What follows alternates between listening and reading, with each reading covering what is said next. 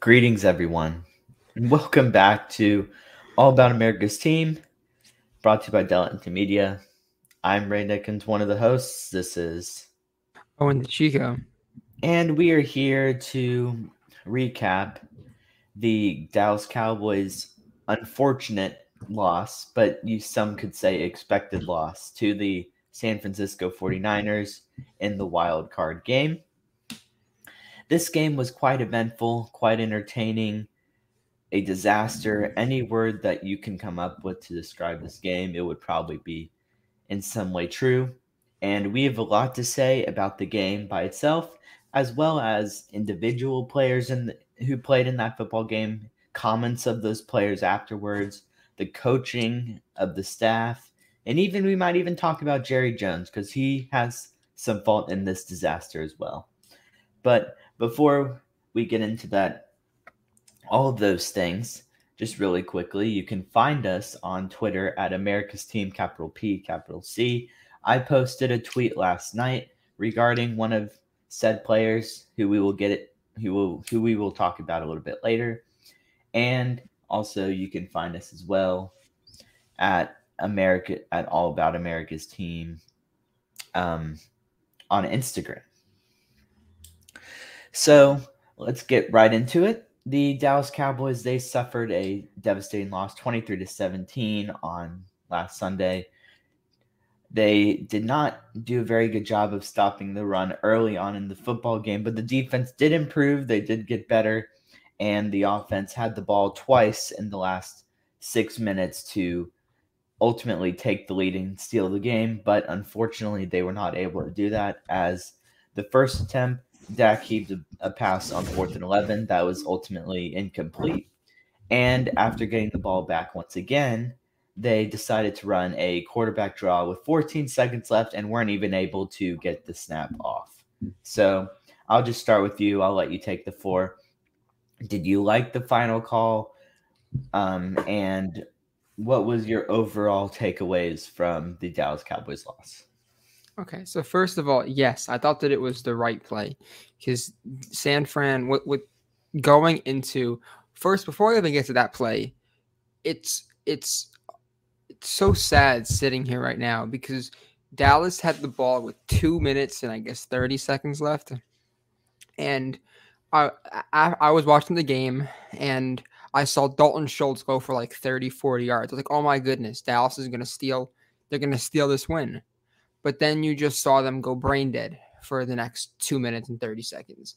And I do think that the play was the correct call because they San Fran was guarding the the, the boundaries. And if Dak were to throw if Dak were to throw a game-winning interception or game yeah, game-ending interception, then we're sitting here with a very different conversation than we are right now or if we or if it was a throw to to CeeDee and he couldn't get out of bounds. Very different conversation than we are right now. The play call was correct, but there were a few things that were um, weird. One, what what I saw or what people on Twitter were saying was that the the umpire is supposed to be in the deep in like the the back of the defense, like a like like a safety, just so everyone knows what I'm trying to say. And then the ball's given to him. But what he was doing is he was all the way in the back by Dallas's offense, and he was he was five ten yards behind the quarterback, which was really weird. Um, Dak probably should have gone down a little fat, a little like five yards before. Um, but it was you can't blame the refs because Dallas should not have been in that situation to begin with. And I know that, that Dak, being the leader and being the quarterback of this team, is going to get most of the hate. But I just want to just want to share some stuff for everyone.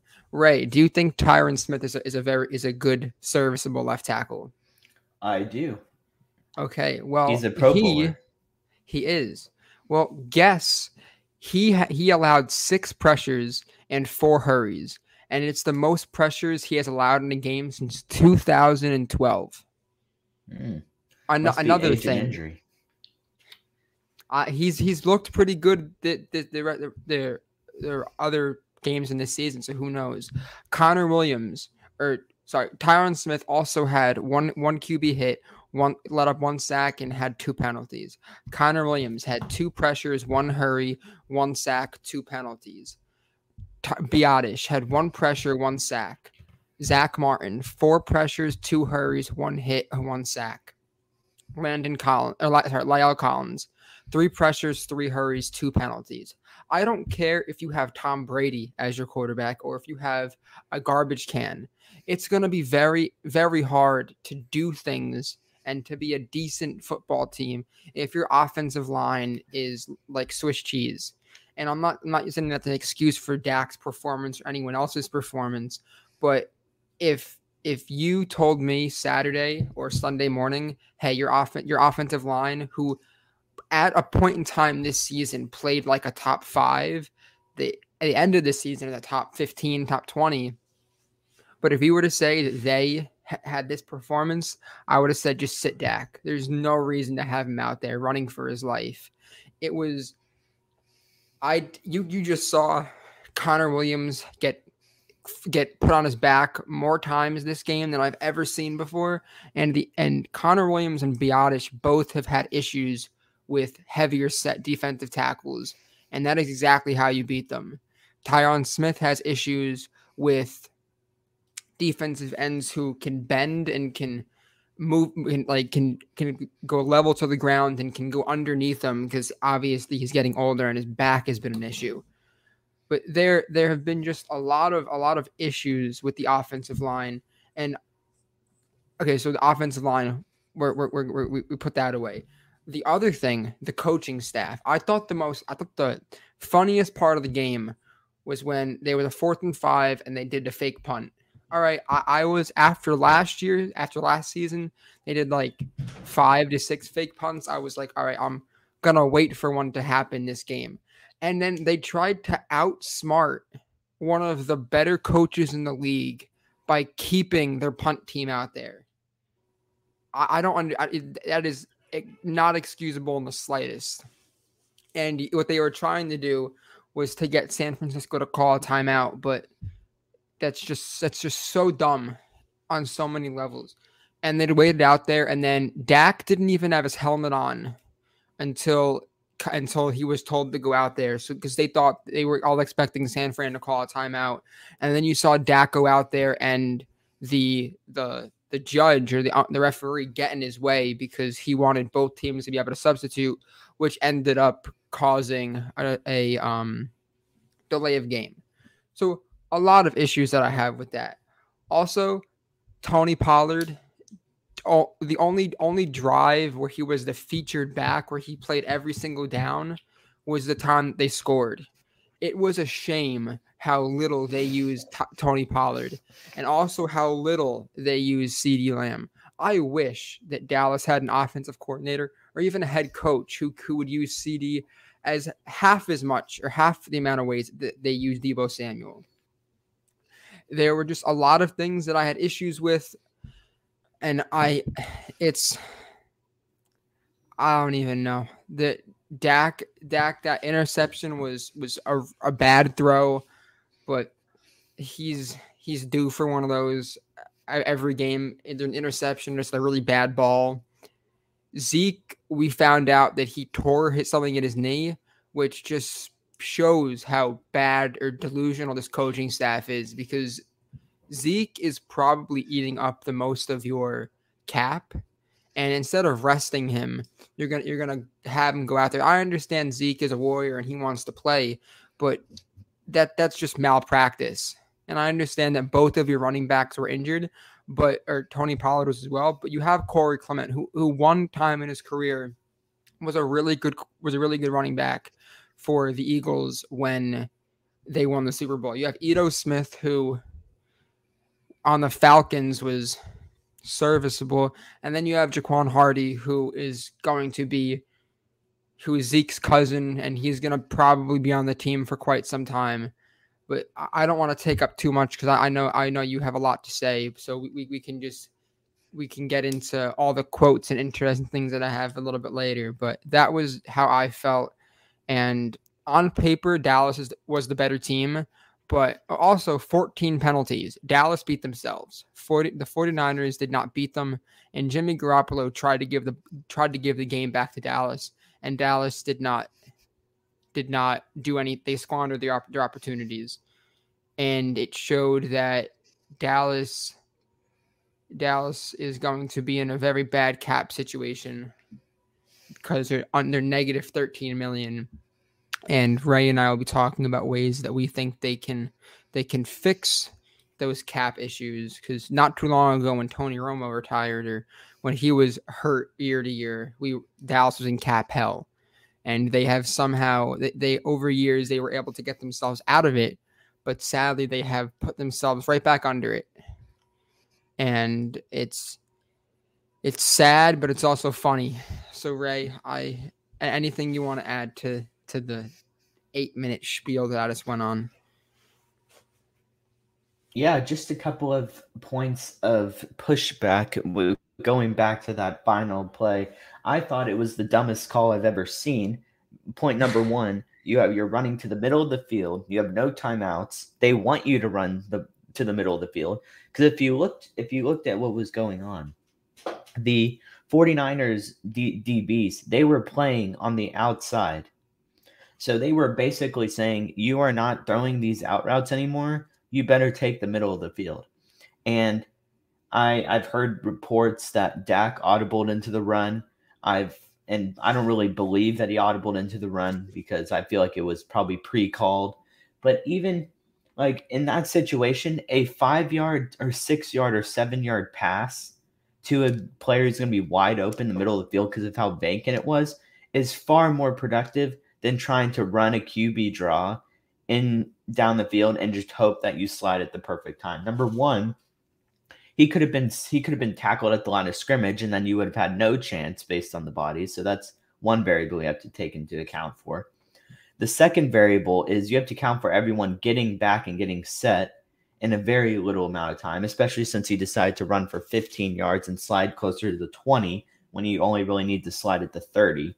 So that took up a lot of time. And then also, if you think it was a complete fire drill after that, McCarthy said they practiced that a lot of times. Dak Prescott has said they practiced that over and over in practice. But did you really practice that play or did you practice the best case scenario? Because the worst case scenario is what happened on this play where that he ran too far, Nobody knew that you're supposed to give the ball to the official. They tried to set the ball themselves, and that ultimately took another two seconds off the play clock, and they weren't even able to get the play off. And then, third, even if he had handed it to the official, they still would have had pretty much no time. So, where's the um, audible to the Hail Mary call? Because that should be your in your back pocket of, hey, we're not going to be able to spike it, so we're going to run a play. But that they didn't seem to talk about that either. So, I, I feel like it just goes back to the really poor um, preparation that Mike McCarthy gives his football team. And you've defended him saying that it's not his job to get the team ready to play, but it this is what happens when they're not ready to play. You talked about the the fake punt situation where that really just seemed like when Mike McCarthy was like, "Oh, we got we got completely screwed over last week or 2 weeks ago. So we're going to screw over the 49ers cuz we're going to try this on them." But guess what? Uh, Kyle Shanahan being a far superior head coach than Mike McCarthy, his team was ready for it and they didn't freak out. And ultimately, the Cowboys looked like complete idiots and ended up having that delay of game called on them.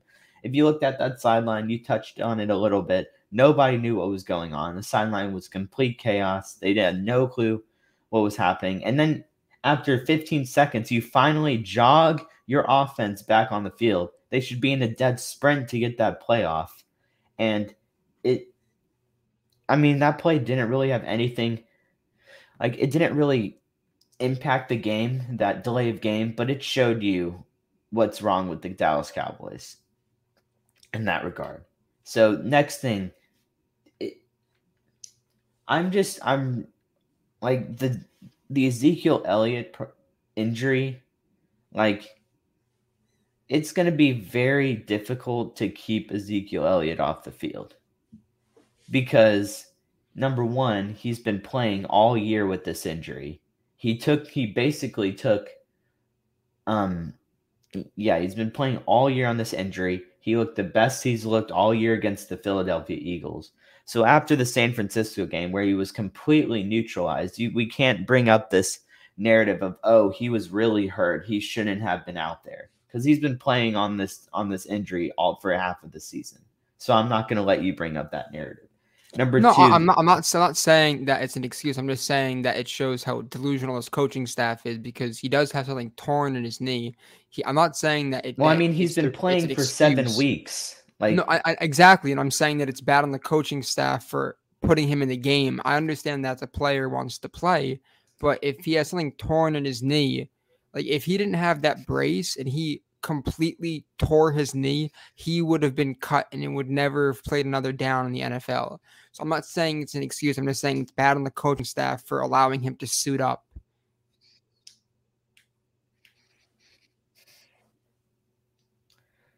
Well, I mean, I don't really know how you can go to your player and be like, hey, actually, for the biggest game of the year, you're going to sit, even though we've let you play on this for six weeks. I'm not. Like, I'm I don't understand. To let him sit like for that, this game. I'm saying that as soon as as soon as the injury happened, as soon as he started limping, you you should have sat him. You shouldn't have let him played. As soon as as soon as he had the injury, you should have put him on the IR for three weeks and then let him come back and just completely rest. Come put him as a healthy scratch until you actually need him because you didn't need Zeke to win any of the games that he played in. So that's all I'm saying. I'm not saying that this is the reason why we lost this game because Zeke was injured. I'm just saying that he shouldn't have been playing at all with something torn in his knee. Yeah, I don't even know what like exactly what was torn. Did he tore it? PCL, I think. It's not his ACL or anything like that. It's I I don't I I think it's his PCL, but it, I think it's more pain tolerance than anything else. But you saw him like hobble every single time he was going to the line or going back to the sideline. It was really, really hard to see. Yeah, well, I mean, I, I really think that even at 100%, Ezekiel Elliott wasn't going to do anything against the San Francisco 49ers defensive line. And of course, just that that brings me to, that brings me to your your points on the offensive line. Well, they were they weren't playing chumps. Like they were playing arm Arik Armstead, Nick Bosa was on that defensive line, and he ultimately got hurt. And so with Fred Warner at linebacker. That defensive line is no joke. And we we have to stop uh, living in this in this reality, in this fake reality that the Dallas Cowboys offensive line is anywhere close to where it was four or five years ago. Because they're most of them are old um, Connor Williams is not a good player. Tyler Biadasz is not a very good player. And you have an old left tackle, which is the most important position in, in the National Football League, other than quarterback, is your left tackle. And he's getting, and he's not where he once was. He's dealing with back injuries. He's probably has a neck injury, an ankle injury. I don't know. There's probably a lot of things wrong with Tyron Smith that they're not telling us. And we're and you're asking him to go up against this um, either Nick Bosa or whoever else was playing on the on the defensive end or at defensive end. Then you have Lyle Collins, who I think he's a very overrated player, and he's he he gave up some he gave up some pressures as you said. And Zack Martin, he's old as well, and he probably had the best game out of the offensive line, but even he wasn't as as you know serviceable as we expect him to be. So it really isn't as much in the offensive line is is it as much as us creating these ex, expectations for this offensive line. And if you really think about it, they only gave up three sacks, I believe, this game or two.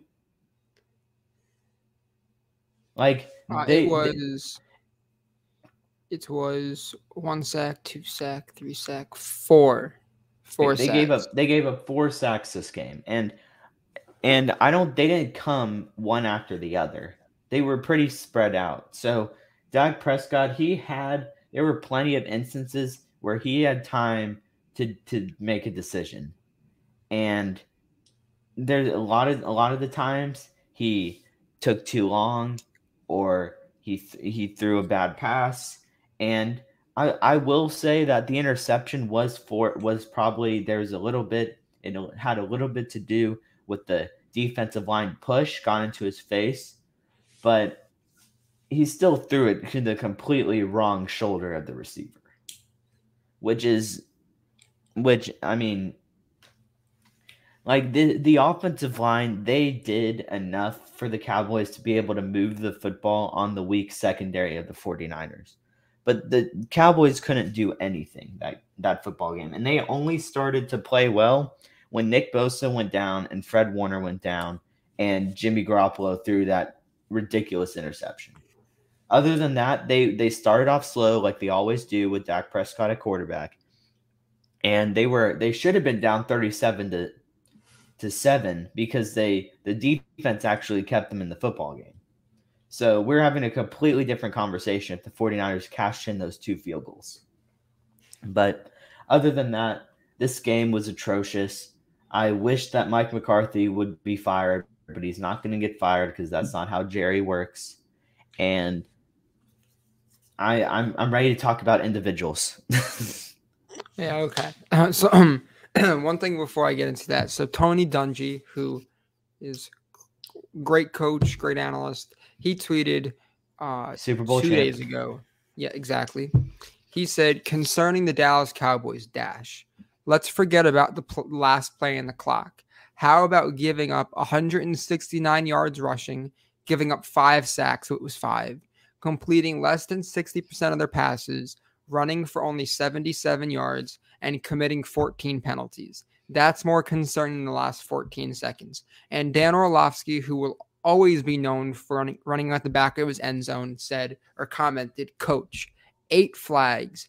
Eight flags either gave San Fran a first down or took away a first down from themselves. There were so many plays where Dallas had a nice eight to 15 yard gain, and there was some type of holding or there was some utter Which, by nonsense. way, every which by the way, every single penalty was a legit penalty.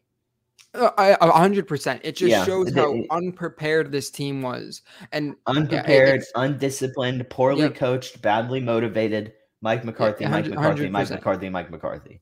And once And again, all he was doing the entire game, he was doing this. Staring yeah, up at the totally. Yep. Jumbotron. Yep. Oh, I can't I can't use my eyes and actually look at what's going on. I gotta look up at the Jumbotron. Oh look, there's my mom, there's Jerry. Yep. There, that's the guy who's letting me stay on another year. Yeah, exactly. Just And one thing that that Dez Bryant, who was a Cowboys legend, said. One last thing. Dot dot dot. Cowboys fans, y'all should kill the McCarthy slander. He took the boys to the playoffs his second year. Don't forget about what- what we had a few years ago, basically adding Jason Garrett. But I, I was under this same for the whole year. And even last year, I was like, you know, Mike McCarthy did win a Super Bowl. And yesterday, I was listening to a podcast talking about how abysmal this Cowboys game was. And I, I had no idea. And this is just me being ignorant in football that wasn't that that's past six, seven years ago.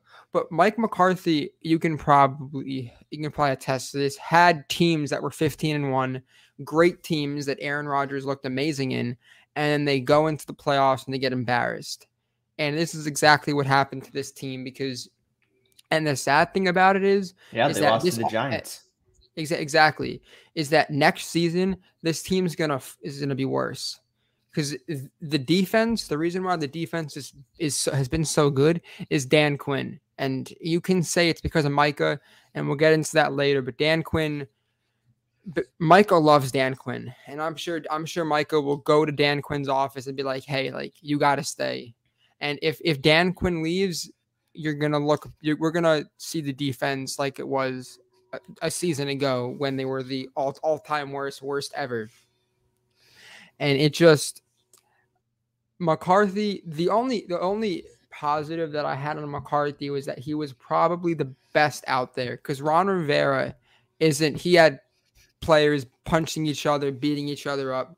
You can go get the Michigan coach Harbaugh, but who knows if how that's going to work out. I hope some team hires him and we can see how that works. Um, at one point in time, Cowboys fans wanted the old OSU coach who went to Jacksonville. His name is slipping my mind, but that was a disaster. Urban Meyer. So, exactly, Urban Meyer. So, unless you're gonna, Lincoln Riley at some point was was was brought up. Matt Rhule was brought up, and thankfully the Cowboys didn't didn't sign him. But there's just I don't know if there's anyone else out there unless you're gonna steal a coach from another team, which I doubt is ever gonna happen.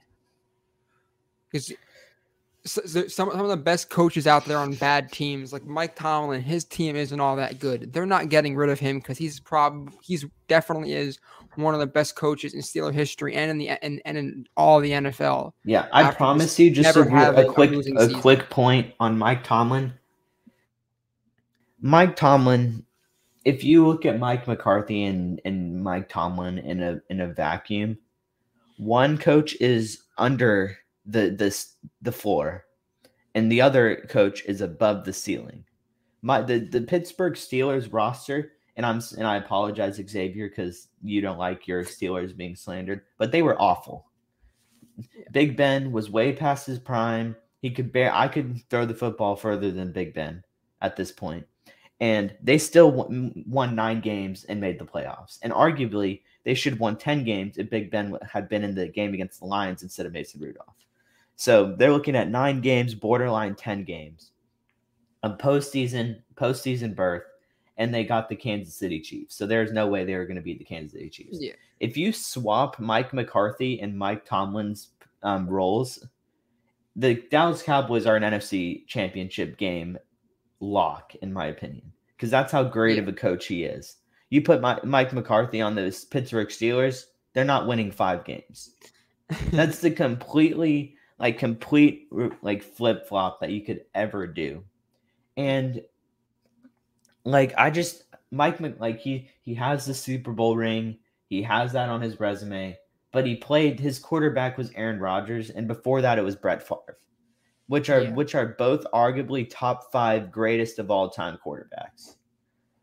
And if you look at the skill positions on that team, James Starks, Greg Jennings, Donald Driver, Jermichael oh, Finley, Driver. AJ Hawk, Clay Matthews. Um, I think Darren Woodson was a corner yeah, Darren on that team on that at team. a time. Like, yeah, th- like it's not even close. Like, it's really not even close. And yeah, I like I, he won. He won twelve games in the NFC East. Like, are we really going to uh, like give him a round of applause for beating the 49 not the the the Giants, the Eagles, Washington? Like I mean, I I wish Jerry Jerry would fire him, but we already have quotes saying that he's he's staying. So, I thought I thought his his disaster clock management um like game plan, his lack of discipline of the defense would be enough to get him booted, but obviously not.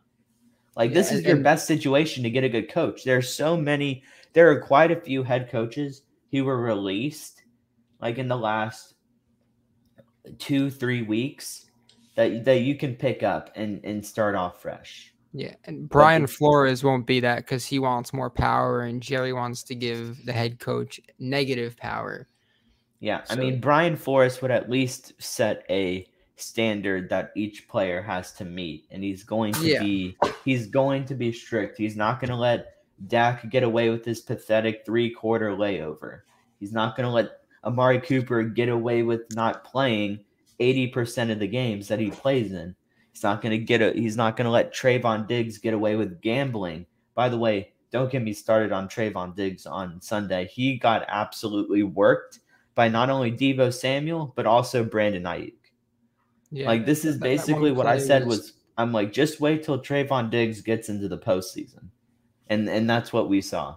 But it was, the, and it, what's sad is that that play like that like Trevon Diggs is probably number 100 on the issues with this team. Yeah, exactly. Like he like he's and they kept they kept showing um the the the catch from Montana to to Clark over yep. Everson Walls, the guy who Trevon Diggs tied and they were basically the same player. Everson Walls, he couldn't really cover very well, but they kept throwing at him because he was just this unknown rookie and he got 11 interception. Trevon Diggs is a little bit more well known, a little bit more like respected, I guess, but he he's not a, the best coverage corner. But if you throw him the ball in his hands, he's going to make the interception. But I I'm looking. This is just a completely irrelevant to the present but I'm looking for his interceptions to probably decrease like by times three. Like I don't, I don't see him getting anywhere near 11 interceptions next year. He, might even get he might he might But- even get some more because quarterbacks are going to unless Dallas drafts another corner, he will get picked on. And the, the, the quarterbacks that Dallas has to go up against next year, it's they're either really great or pretty pathetic, and teams are gonna teams are gonna pick on them. And so uh, it's gonna who knows? It's it's gonna be rough and i i love diggs and the issue like the only positive thing that i can say about him is that he did change from being a wide receiver to being a corner in high school in college and most players i could only assume i guess i i may sound dumb for this but players know what they want to be in high school and going into college unless you unless you have a great coach who sees something in you you're gonna stay in that position. So Diggs has only been playing corner for four to five years, or maybe even a year less than that. And he's doing this. It's not great, but last year he was getting beat basically every game by Terry McLaurin, both games. But Diggs, issue with him is that every single game he's either gonna lock the wide receiver down or he's gonna get beat horrendously, and it's you're gonna need another corner opposite of him that can only cover and drops everything, but is like a lockdown guy. Yeah, Trevon Diggs cannot be a number happen. one corner anymore. He's got to move to two. He would be a great number two corner, but Yeah. he can't be number one. And all I'm saying is, like, it's pretty remarkable how how Trevon Diggs has flipped from a wide receiver to a corner. But the issue with a lot of fans of the Dallas Cowboys, and I've been falling victim to this over and over in my time as a fan, but we have to stop putting these players on such high pedestals that they don't deserve because once they ultimately fail, then it just makes everyone else even more disappointed. Like if if the Dallas if us as fans if we if we looked at a player and like all right, he's he has 11 interceptions, he's he's played very well, but he's also he's a liability here, here, here and here. Then we're not going to be overly shocked when he's getting torched by the third wide receiver on the 49ers team. It's also And- an issue. That you finish. and I mean, I think I think sometimes the coaching staff is a little bit like to do with that because there's they, I don't I don't know how many times I've seen Trevon Diggs get like beat because he gambled. I don't know if Dan Quinn's even talking to him saying, "Hey, you got to tune that back. Like you're we can't give up those plays in in the postseason." But like he just kept doing it over and over and over and over and over again, and at some point he's to have to learn that it's a lot more important to prevent a first down or a touchdown than it is to intercept intercept the, the football. Yeah. And I think he'll ultimately he'll ultimately get that figured out. Yeah. It, Yeah. it, it may it But- I think it'll because also Um, this is his only true off season because they didn't have an off season last year. So that also he hasn't had he only had one actual NFL off season. So granted that the Cowboys keep their cornerback slash secondary coach, who was a good corner in in the NFL when he played, they'll, they'll, he- he'll get it straightened out, and then um, Anthony Brown, who could be a potential cut candidate because Dallas is, as usual, negative 13 in the cap. You could have um, Kelvin Joseph be your just straight up coverage corner or just or draft someone. But Cowboys being at 24, they, they have a few draft needs. And Ray and I, at some point in time in the next few weeks, will have uh, Cowboys need X, Y, and Z position wise. On teams are bad at drafting, and just like just like Micah slipped, a player will slip. Just the issue is if Dan Quinn is not this coach, if he's not the defensive coach, I could foresee Dallas doing a 2017, 2018 Taco Charlton, mm-hmm. TJ Watt, where instead of taking the best player that helps them, they take another Taco Charlton, which is a wasted pick because it's just it the next the next few months is either gonna make the Cowboys better or it's gonna be a disaster and we're going to have 2015 and 2020 years for the next four to five years. So, but I don't know. Yeah, I, I, I mean, I, I'm, yeah, and I don't want to, I don't want to like be overly negative, even though this is a very negative driven, deserving show. But there were three or four plays that either Micah, Trevon Diggs, or Leighton Vander Esch made that were huge, big time plays. And they were all came at the end of the game where they yep. needed to make a very good, solid tackle in front of the sticks. And Vander Esch made that tackle, incredible tackle. Diggs made a yep. great tackle, and then Micah Parsons made two really good tackles.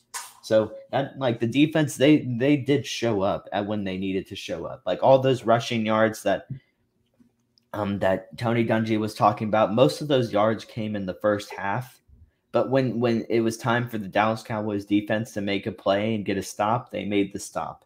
So ultimately, this falls on the opposite side of the ball, which this is a great transition to just transition into the offensive side of the ball because my you know favorite player on this team, the seventy-five million dollar quarterback, the dude who's making all the money he made some very, very incredible comments at the podium.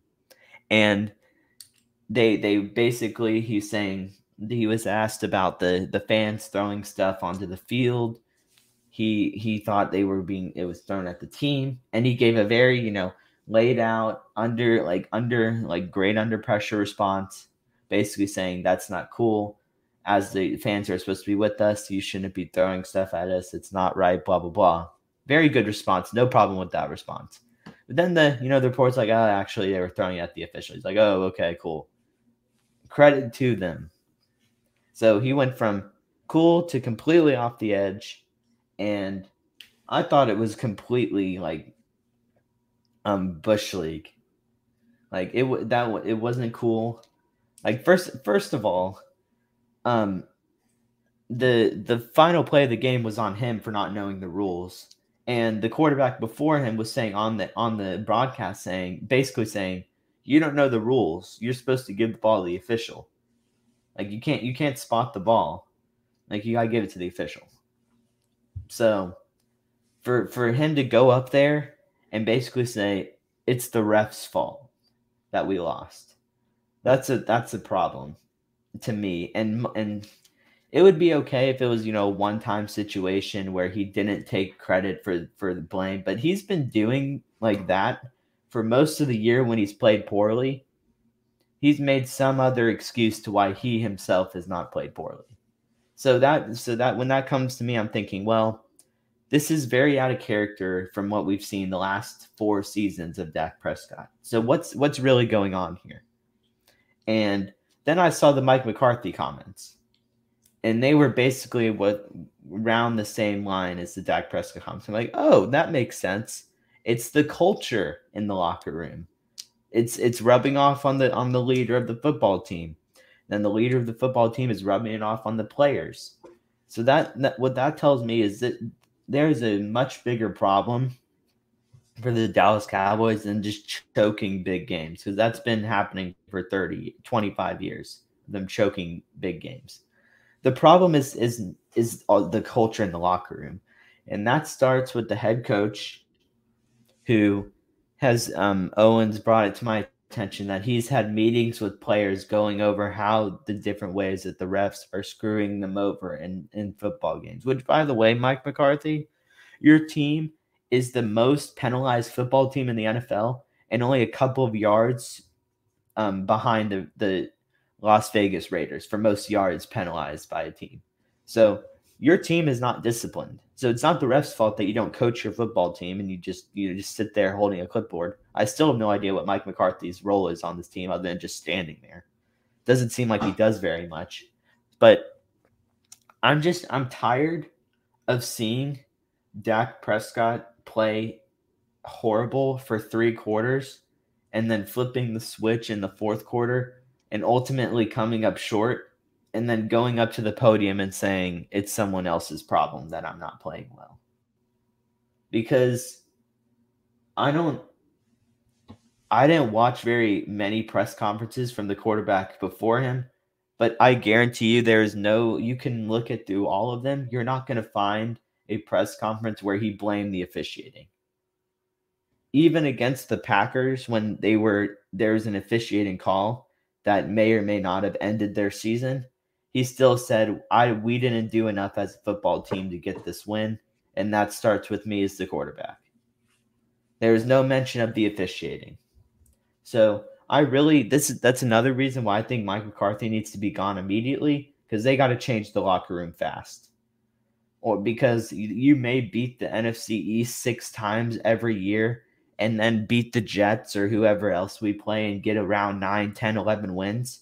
But you're not going to beat anybody in the NFL who's actually disciplined, well coached, has a good record.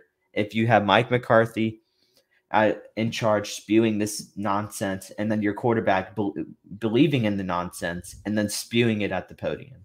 And he did apologize today, but it was it was 40 this 40 or he apologized last night 48 hours after his comments and it didn't really it, it didn't seem like he was apologizing it seemed like after the NBA of referee um, association lashed out at him, ex- demanded a reply from the NFL. Then all of a sudden, he makes this apology. So, did it come from the NFL Players Association? Did it come from Jerry Jones? Did it come from Stephen Jones? Did it come from his agent, or did it come with Dak Prescott? And I, I think it's the latter, not from the player. So that's what I have to say on on on Dak Prescott. I think he's a solid quarterback. He deserves to be the starting quarterback of the Dallas Cowboys, but he, his performance is not good. It hasn't been good for a long time this season.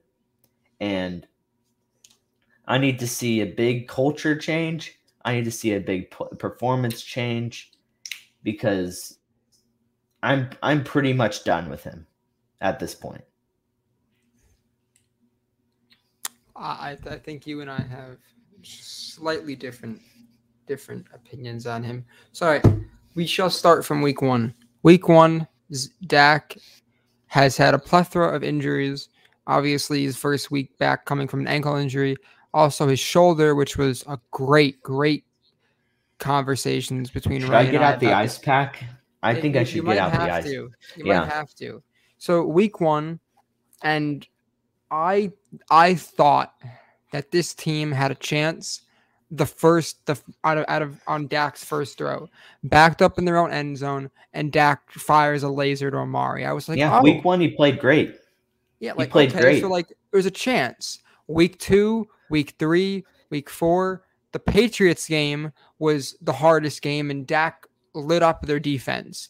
And on the last play of the game in overtime, Dak had a calf strain. I I'm not saying this is this is a this is a um excuse, but that calf strain that calf strain and the Denver game ruined the season. Cuz he was definitely not healthy until 2 weeks ago because you saw him run around in the pocket like he had a, a like a chicken with his head cut off and he, I was I would scream at the TV, just run. I would rather you run and slide for three yards than throw a than throw a pick or throw a ball into the air. And he wouldn't. He was scared to run until a few weeks ago when he, when he was when we were all like, "Whoa, you're running too much. Like your like, your ankles need to be need you need to like watch out for your ankles." And also the Denver game because Vic Fangio, credit to him, who if Dan Quinn does leave, I will personally drive to Denver to pick up to pick up Vic Fangio, and he can be the new defensive coordinator of this defense. But he figured out Dallas 100%. And Dak and everyone else said, no, like this isn't going to be it. It was 100% a figure. Was, they figured him out. And it was very sad to see. And I do think that, that, and also another game that derailed this season was the Las Vegas game. Now with the the PI on Anthony Brown in in overtime, I don't care if you think it was PI or if you don't think it's PI. That's irrelevant. As soon as that game started, Mike McCarthy started having, or maybe it was a week after, but around those few weeks where all the their penalties, Mike McCarthy started having meetings with with the Cowboys about how, like, make sure not to do this because you're going to get penalized for it. And I thought, I think that he kind Which, of. by the way, just to stop you that right there, just as really quickly, just really quickly. Yeah. I have no problem. I have no problem with Mike McCarthy having meetings with his players saying, "Hey, this is the officiating crew we're going up against. They've called a lot more penalties than everybody else that we've gone up against. So we have to be we have to be careful on what we're what we're doing in the secondary or on the offensive line because it's going to get flagged. Like that's a that's a well that's a that's a good that's what a good coach would do, saying, "Hey, this is what we're we're we're playing. This officiating this mm. officiating crew is officiating us. We have to be disciplined in these areas. That's completely fine, but I don't think that's what happened. I think, and and maybe that is what happened. But then I I'm pretty sure I'm willing to bet that there is a meeting after that game where Mike McCarthy's saying, "Here's where they screwed us over. Here's where we didn't mm, foul them and and they threw the flag here." Like they we we got bamboozled again. Like and that's where and that's where the culture um the um the poison culture comes from. All right. You have the floor And- once again. Yeah. And yeah, Dak for the first for under Jason Garrett, I think that he was probably obviously I don't I didn't watch the other 31 quarterbacks speak at the podium, but he he spoke as well as I've ever he- heard someone say all the right things, and then you go and hear him say say something like that, and it just it it shows how there's no accountability on this team. Demarcus Lawrence, who was a captain, I believe, got a captain patch for the playoffs. He said it was basically the ref's fault. That there was no accountability for the 160 plus yards rushing. There was there was nothing. And I if if every single player said, "Hey, you know what? It's our fault. We we had a bad game." Okay, I feel a lot better about this team going into the offseason. But to to blame a referee when you when you put yourself out of the game in the first quarter is is horrendous and blaming people that that's it's like it's like that's what you do in middle school and high school when you're when you're playing football. You don't blame the refs in college or the NFL because that, that that should be below you. You should be above all that. And it's really sad to see your leader do it. But I mean I another thing Kellen Moore, I think he got so much praise over the last few months and seasons for having all these flashy plays and all that. But he, I don't, I don't know if if every single night Kellen Moore has dreams about that Denver Broncos game and he dreams about Vic Fangio with like being the devil, but he has become so predictable. And I think the funniest part is last year, or Dak's last Dak's last fully sorry fully healthy season. They started doing a bunch of motion to try to catch the defense off guard, but now Dallas only motions on a run play, and you saw one of the one of the plays in the game where they motioned and the defensive ends knew right away that it was a run, and you just can't do that. And I think that Dallas, as soon as they as soon as they cut the former quarterback coach, and I forgot his name, he used to play quarterback for Dallas, so that's gonna annoy me the rest of the of the show. But as soon as he was cut and they brought in the someone new. Dak, no, no, Derek it was a quarterback coach. No, no, the Oh, coach. I forget. Oh, oh, okay. I, I forget what um he used to play for Dallas uh during the 2015 uh, all those fun years I believe. But as soon as soon as he was cut or Kitna, sorry, Jon Kitna, he was a quarterback coach. As soon as they fired him, I think da- or or he sorry, as soon as he left to get a coaching job, I believe a high school coaching job or something like that. Whatever, whatever. He's not he wasn't the coach anymore. He he took a step back. I think that Dak and Kellen are so close because they've been playing on the same team since 2016. I doubt Kellen Moore yells at Dak or gets in his face and says, "Hey, this was bad," or not even get in his face, but just like say like this was a very bad performance. Like play better. I doubt that happens because I'm sure that they view each other as like brothers, and you're not gonna put a put your quote unquote brother down in front of 52 other men. But Dak needs someone to be on him. And I think every player needs someone to be on them. And to see that happen, and Dak in big games is always sadly shown up in the fourth quarter. But I don't even think it's Dak, it's everyone. If you're running the ball and your wide receivers put in 20% effort, you're not going to run the ball efficiently. CeeDee Lamb barely got any targets. And on the one target that he got, he dropped it. And it was a pretty crucial was, it was a crucial an interception. It was almost a pick yeah. six. Because yeah, because he just dropped it, and that right there, I don't know if if Amari Cooper is like rubbing off on these guys, like oh, if you don't get the ball, like why care? But you can't have that. And I I read a tweet and someone said that they wish CeeDee Lamb would get rid of 88 and wear 10 like he wanted to because that's they said that his drop was not very 88 like and he last offseason after his after, so basically Justin Jefferson and CeeDee were Justin Jefferson had more yards than CeeDee, but they were like neck and neck on like good plays. Justin Jefferson had a hell of a year, and CeeDee did not have a hell of a year. He had a bunch of drops. He had a thousand yards, but who doesn't have a thousand yards? They're tired, like fit, like all good, all good or serviceable wide receivers have 800 to 1,000 yards. So a 1,000 yards doesn't really mean anything anymore. And it's just, it's, it's just sad because Gallup's leaving. Amari Cooper cutting him saves you $16 million. And then what? Are you going to have CeeDee Lamb be your number one? No, no, no, no. It just doesn't work. And there are other things you could do. You can cut um, Blake Jarwin. You can cut Anthony Brown, you can cut someone else to save like $12 million, but someone's getting cut. And whether it's Amari Cooper and Dallas is is had enough of him taking himself out of games. You can, you're either going to cut him, him for the last two years. you're either going to cut him or you're going to tell Zeke to take a big pay cut. You're going to tell Demarcus to take a pay cut. You're going to tell someone to take a pay cut.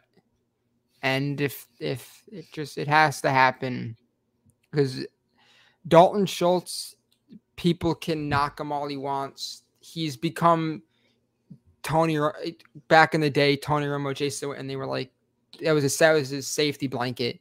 And Dak safety blankets Dalton. Dalton's always up when you need to be. Dalton, Dalton you, Schultz blocks better than Blake Jarwin, and he Blake runs Jarwin better routes blocks. than Blake he, Jarwin. He's a, he's a wide receiver, and I don't understand the the the fascination of Blake Jarwin because he's never because on the Dan field, Orlovsky and Dalton Schultz is, and Dalton Schultz is a way better tight end. He does Dal- he does Dan everything Orlovsky that doesn't watch football. do.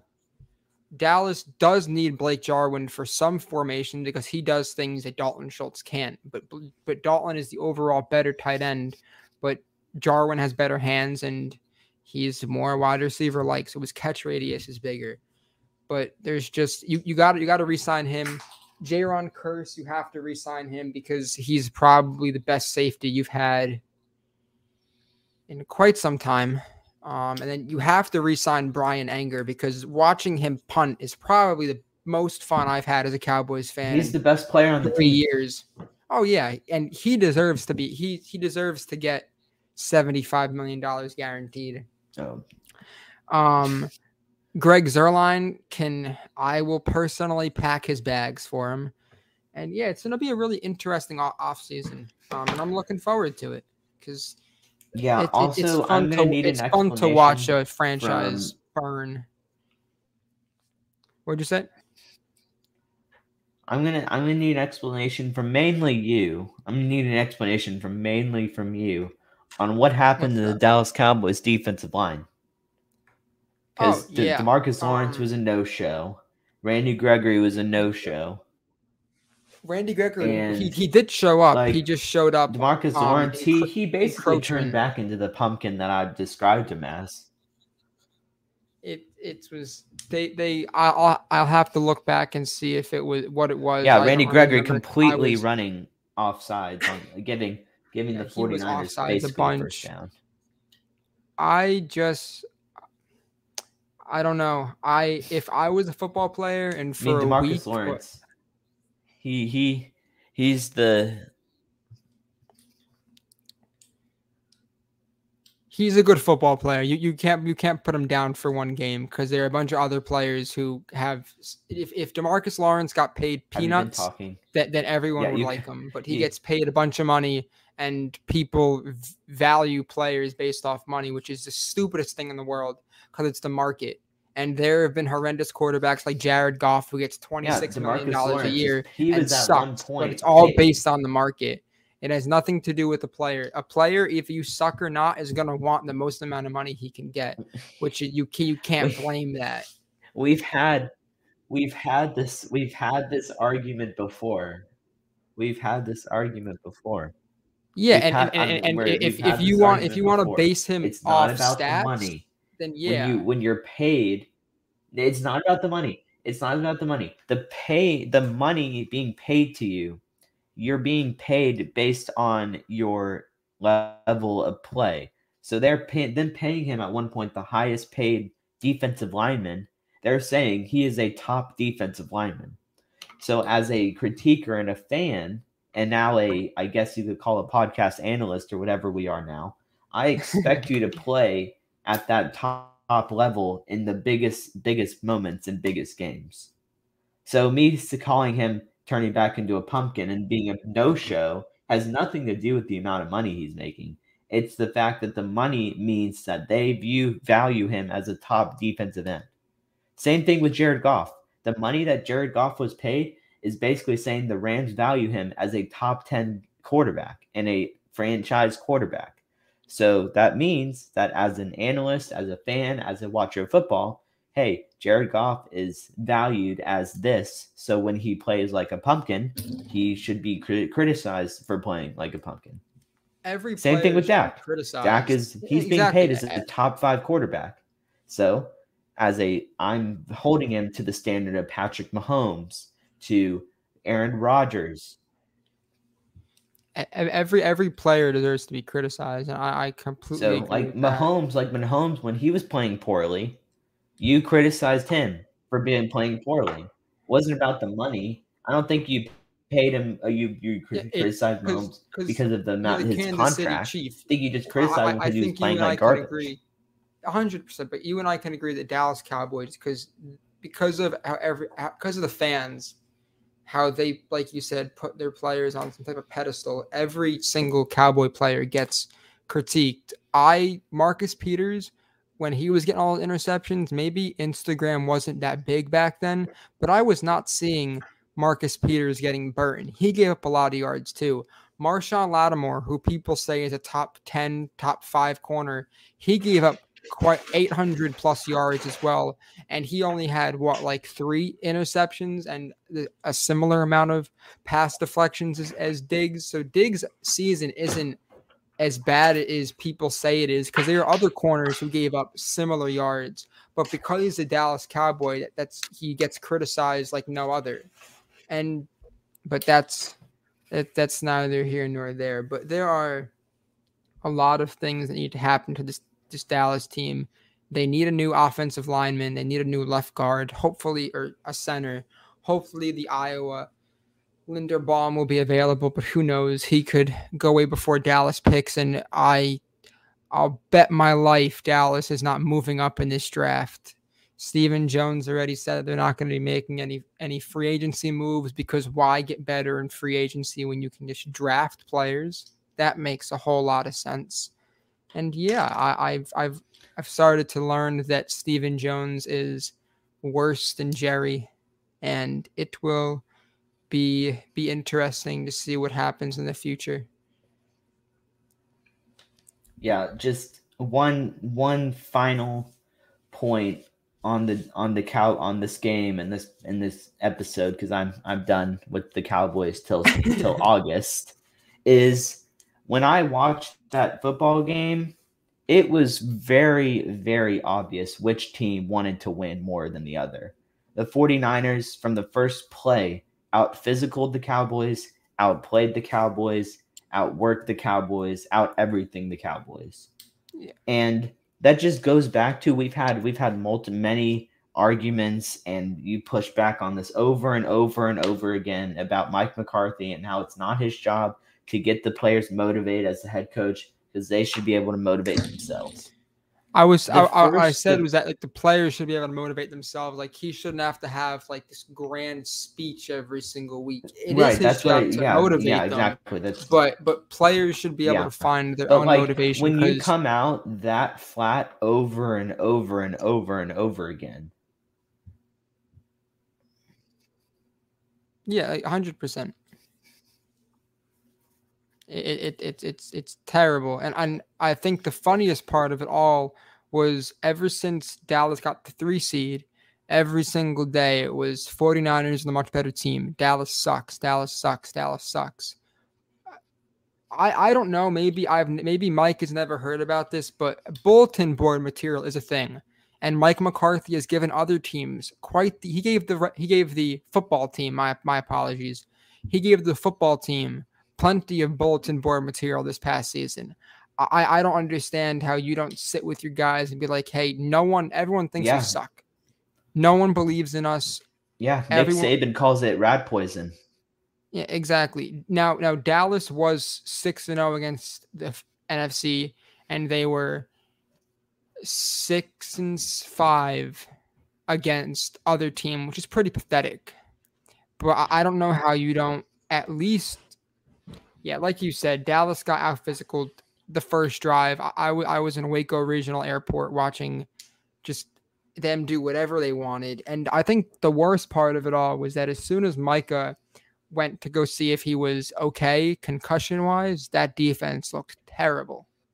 Terrible. And it shows that that so remember when we were talking and you said why does Dallas need another linebacker? That right there is why Dallas needs another linebacker because you can't have one. Because if if, if Micah might because Micah is either going to be a linebacker or an end, and if he's an end, then the team is really done for. Because he's he's your best linebacker and he's by far your best pass rusher. So you need to go get another one while waiting for Jabril Cox to actually play because he tore his ACL sadly, and hopefully he can come back because Dallas needs him more than more than I think anyone else on this team, or injury wise. So yeah, but it uh, it's I um, it's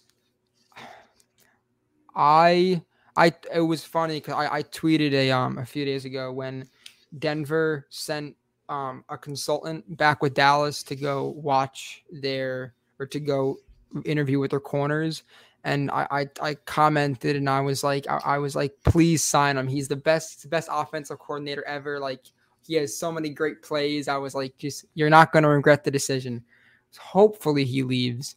And um I, I saw something where if he does leave that um Mike McCarthy may may, may call the plays which which should be interesting. Uh, hopefully hopefully Dan Quinn stays because at least if Dan Quinn stays, I can have some. I mean, I I, I honestly believe that Mike McCarthy.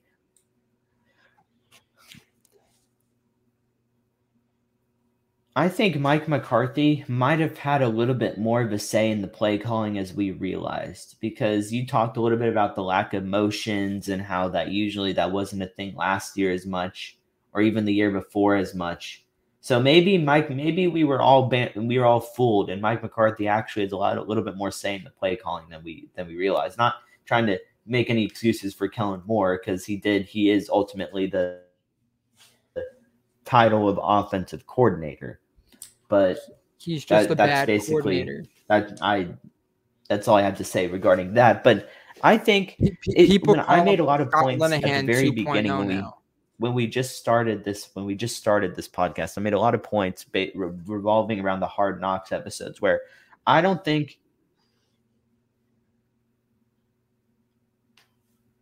i i mean i don't call him that Call him what?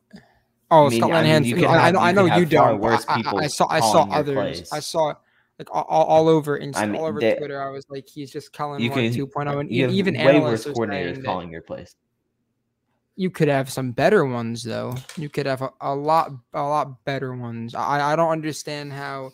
I understand as as a quarterback, you have to give the ball to your best. Yeah, I mean, yeah, you could have Sean McVay calling your plays, but I mean, you you're not. Well, yeah, well, I'm sure there are other other guys on the market that would be better than Kellen because I, I there there have been times when when he's had like parts of plays of greatness, like when whenever he puts CeeDee Lamb on on a on a screen or he gets a design throw just to him because CeeDee Lamb with the ball in his hands is probably one of the most electric players and I, I- I know Amari Cooper wants the ball more, and you can give him the ball all you want, and Michael Gallup wants the ball, but and it, it is Dak's ultimate. It, it is his ultimate responsibility to get the ball to the best players.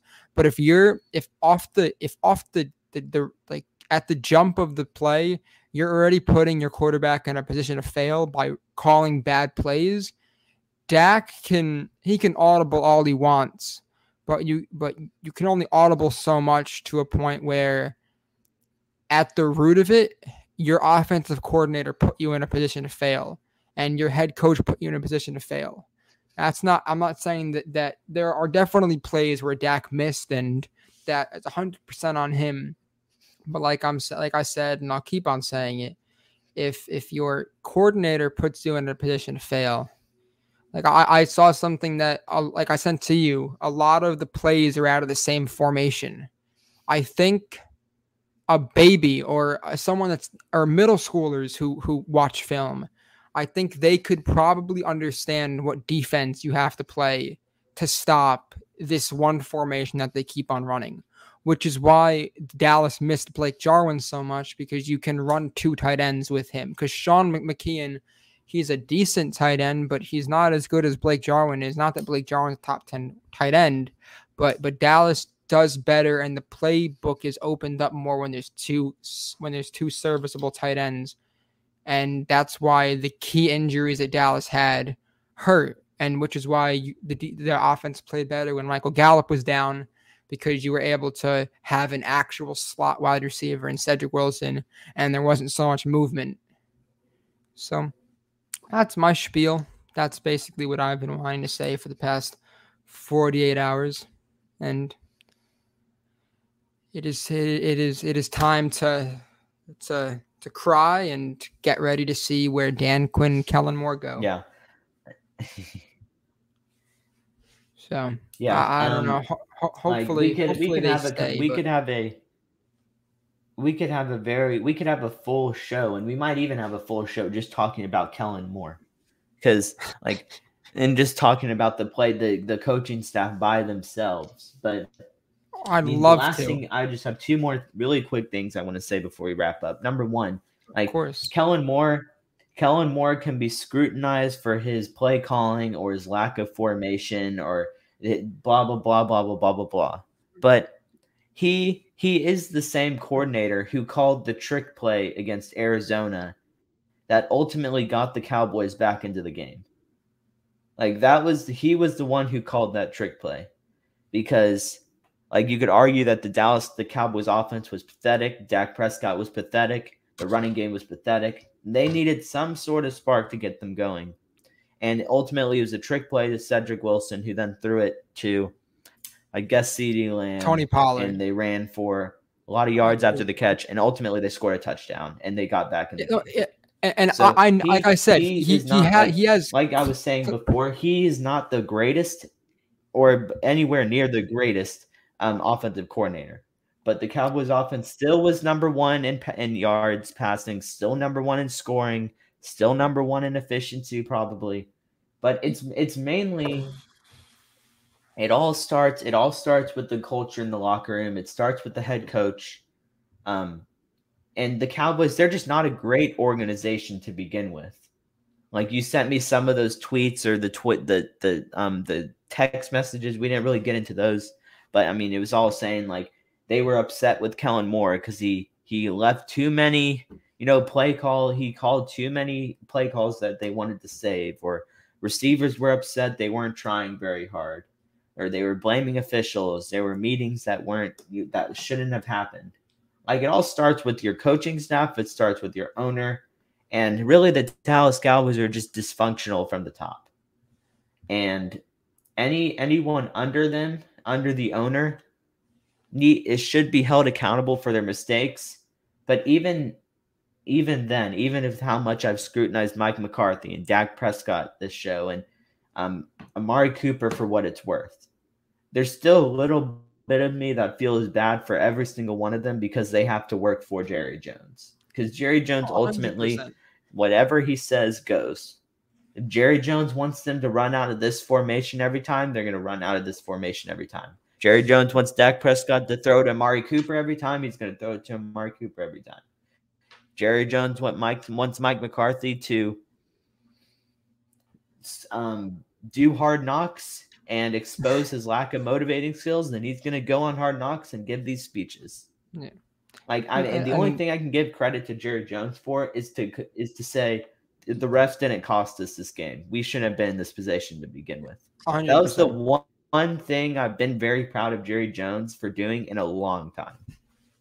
And that's saying something. To, to go back to your points about Kellen, yeah, he has had plays of greatness, yeah. but I think it's pretty pathetic that that it's, you it's that, a, that you wait sad, until that you wait until the fourth quarter to to do something like that because it's good play calls don't have to be trick plays or or four different people touch the ball. They can just be okay, they're lined up in cover two or cover three. Let let's run our cover two beater or cover three beater.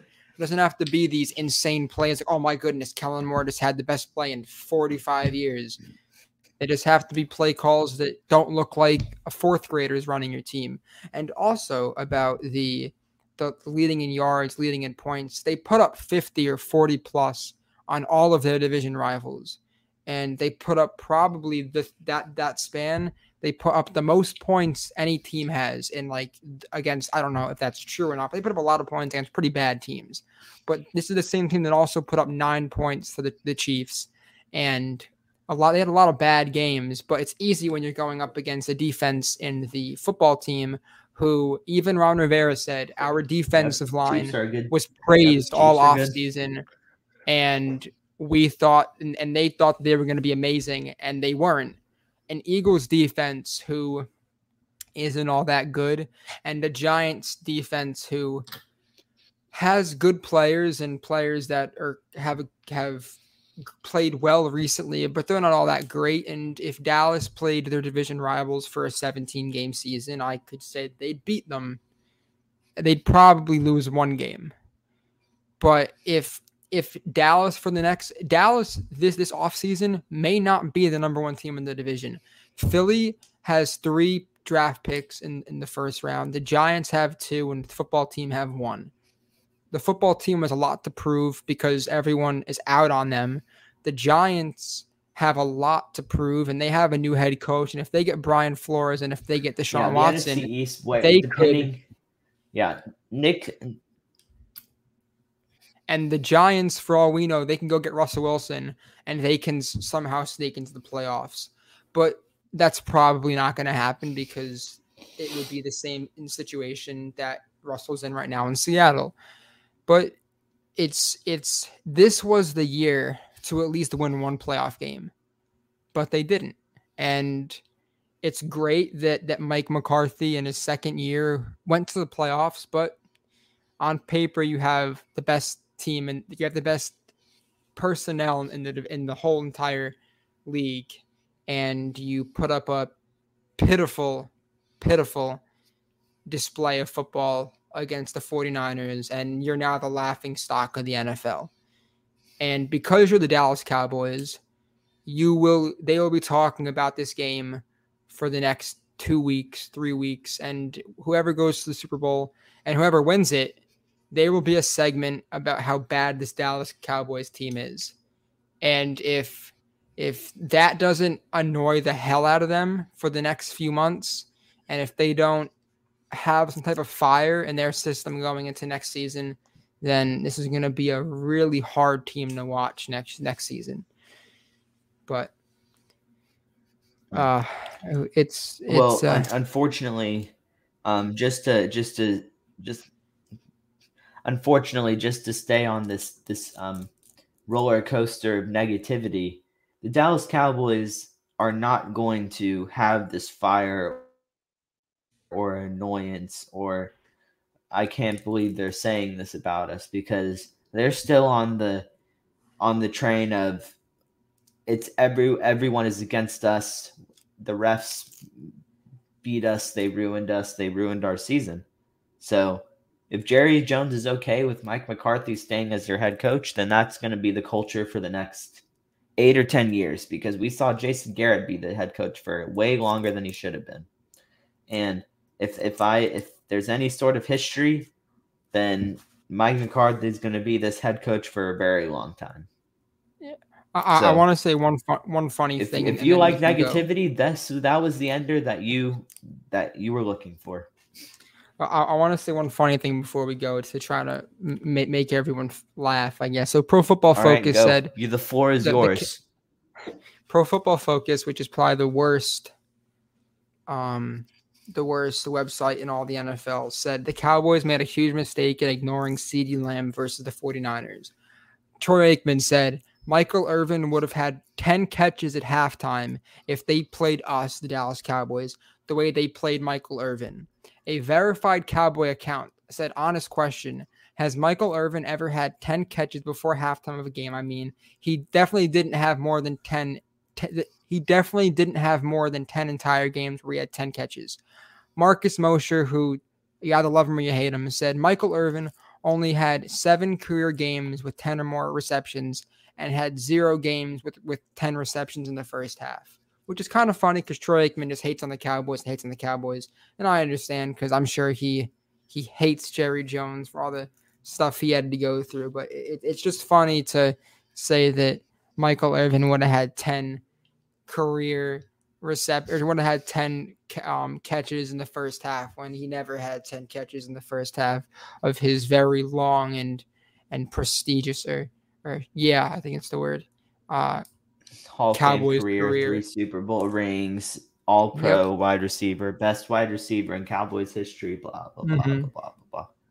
I yeah. mean, i um I mean, I think Troy Aikman, Troy Aikman's just he's he's he's being he's using his brain, whatever whatever's left of it after all the concussions and hits that he took. um, he's basically saying that in this timeline, in this generation of NFL football, where wide receivers are not able to be touched, and the quarterbacks are able to sit there and pick their nose and then make a decision, Michael Irvin would have had ten receptions. But um, I mean, I, I feel like every receiver, every quarterback who played in the in the 1990s, 1980s, 1970s would give anything to play in this generation of football because it is so easy to get, like you said earlier in the show, thousand yards doesn't mean jack anymore because it's so easy Exactly. to get a thousand yards. So, I mean, you look at Cooper Kupp, who just he just had the triple crown receptions, yards, and touchdowns. Like Cooper Kupp is is not a he's not a bred what you look at as a wide receiver one. Like he's exactly and when Jared Goff was there, he was guy. a slot receiver.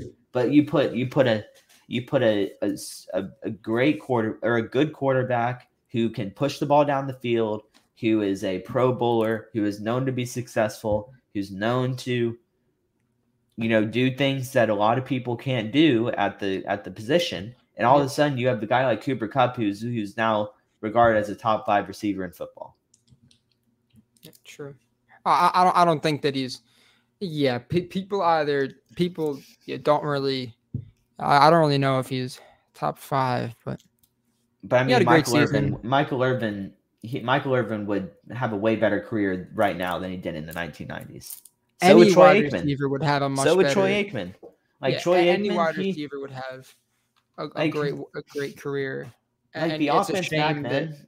Like the offense back then for the Cowboys was run and was like run the football to Emmitt Smith, Yep. let our big boys r- run over the defensive line, and then play action. Put you. I mean, you put Troy Aikman and Michael Irvin out here, and they're probably doing very similar things to what you see at Justin Jefferson or Ja'Marr Chase or Yeah. Davante Adams or Julio Jones back in the day. Like it, it's it's really like it's just like it, it's like if it's like when I say if Tony Romo was on this football team, they'd he, there's no way that they'd be losing to these bumhead you know teams and blah blah blah blah blah. Like Eh, it's it's it's all hypothetical. Yeah, of, of course. By the way, pro, pro the only reason you should use Pro Football Focus is if you're trying to push your narrative. If it's anything 100%. objectively, it should be thrown out the window. exactly. The, the, the amount Yes, of Skip- nonsense. Skip Bayless, that was stats- directed at you. Yeah, the amount of nonsense stats that Pro Football Focus has just c- created is insane. It, it's it's ridiculous, but that Yeah, was quite the throws. show. Yeah, Big exactly. Tom Brady Yeah, Baker May- 25 Baker big time had- throws. Yeah, exactly. Yeah, what, what what is a big time throw? Well, I gotta I gotta run the class, and this this was this was quite the episode, and um quite Yep. the sad episode. Ray and I both had our uh pre-show tears, but we are I had my pre-show staring. at just the- our- at the just our luck. Yeah, just our luck. Five minutes after we end the show, someone will either get fired or hired. So be on the lookout for that because that that yeah, always be on the lookout for for Mike McCarthy to get extended. Yeah, exactly. Yeah, like a lifetime deal. But yeah, it follow was us on um, Twitter and Instagram. definitely, and we're we're gonna try to um the ne- next episode do draft needs and how each one of us would fix this team for the future. But thank you. It's been a heck of a season, and this is probably the most fun that I've had in a season in quite some time. And out of the three years that I've been at Baylor, two and a half, um, this is probably the best. So Ray, thank you for one heck of a season and I'm looking forward to next and next and hopefully we'll be like 25 26 just doing this as our side job but um yeah it's gonna be it's gonna be great and it's gonna be an interesting next few weeks because dallas Long will do the king. nothing exactly Ever, everyone say thank you to tony romo but um it was a great season uh, us wise, Dallas always starts off well and then plays horrifically. But you know, that is if for for for anyone out there, if if if you if you want to prove to a girl that you are committed and you are in a committed, you're capable of being in a committed or committing relationship, just tell her that you're a Dallas fan and just she will marry you on the spot. That is all I have to say. But but but good luck uh for all, all the other good football teams out there you know wish i was wish i could say i followed one of those but um Long i'm looking forward King, to Joe Burrow. exactly i was going to say that i'm looking forward to joe Shiesty to taking over the nfl and be, becoming the new the, the the new quarterback that everyone looks at because man i, I don't have one of those so but yeah we will be back either this weekend or next week to talk more sadness. Yeah, it's been fun. I can I agree with all those things you said regarding the season. It's been fun. It's been a great way to get to, to kind of step out of the world of education and school and classes and just kind of talk about football, something I enjoy. I've enjoyed our banter, our agreements, our disagreements are are fun. It's been great. I'm looking forward to the off season and looking forward to the Super Bowl. And as I told you after Oh, the yeah. game, this is the best part of the year to be a Cowboys fan because you don't have to deal with them anymore. This is the opportunity for us to branch out, to follow the playoffs, to like basically talk about anything we want until April. So, Yeah, exactly. um, but with that being said, Yeah. it's been great. There's a lot of room for improvement for this show, and we're excited to see where it goes moving forward. yeah, me me too. Me too. Uh, it, it it'll yeah. be it'll be quite fun. It's been real. Yeah, and um, we will be back relatively soon. All right. Well, yeah, thank. go to class. Oh yeah, I'm, I'm gonna I'm gonna go like sprint the class. It's in 20 minutes. Yeah. I'm gonna go. Thanks everyone for watching, guys. Of course, adios, go Cowboys, and hopefully the Super Bowl is halfway as decent and it's not like the ones previously have been. Yeah. But yeah, Go Cowboys. go football. Adios, folks.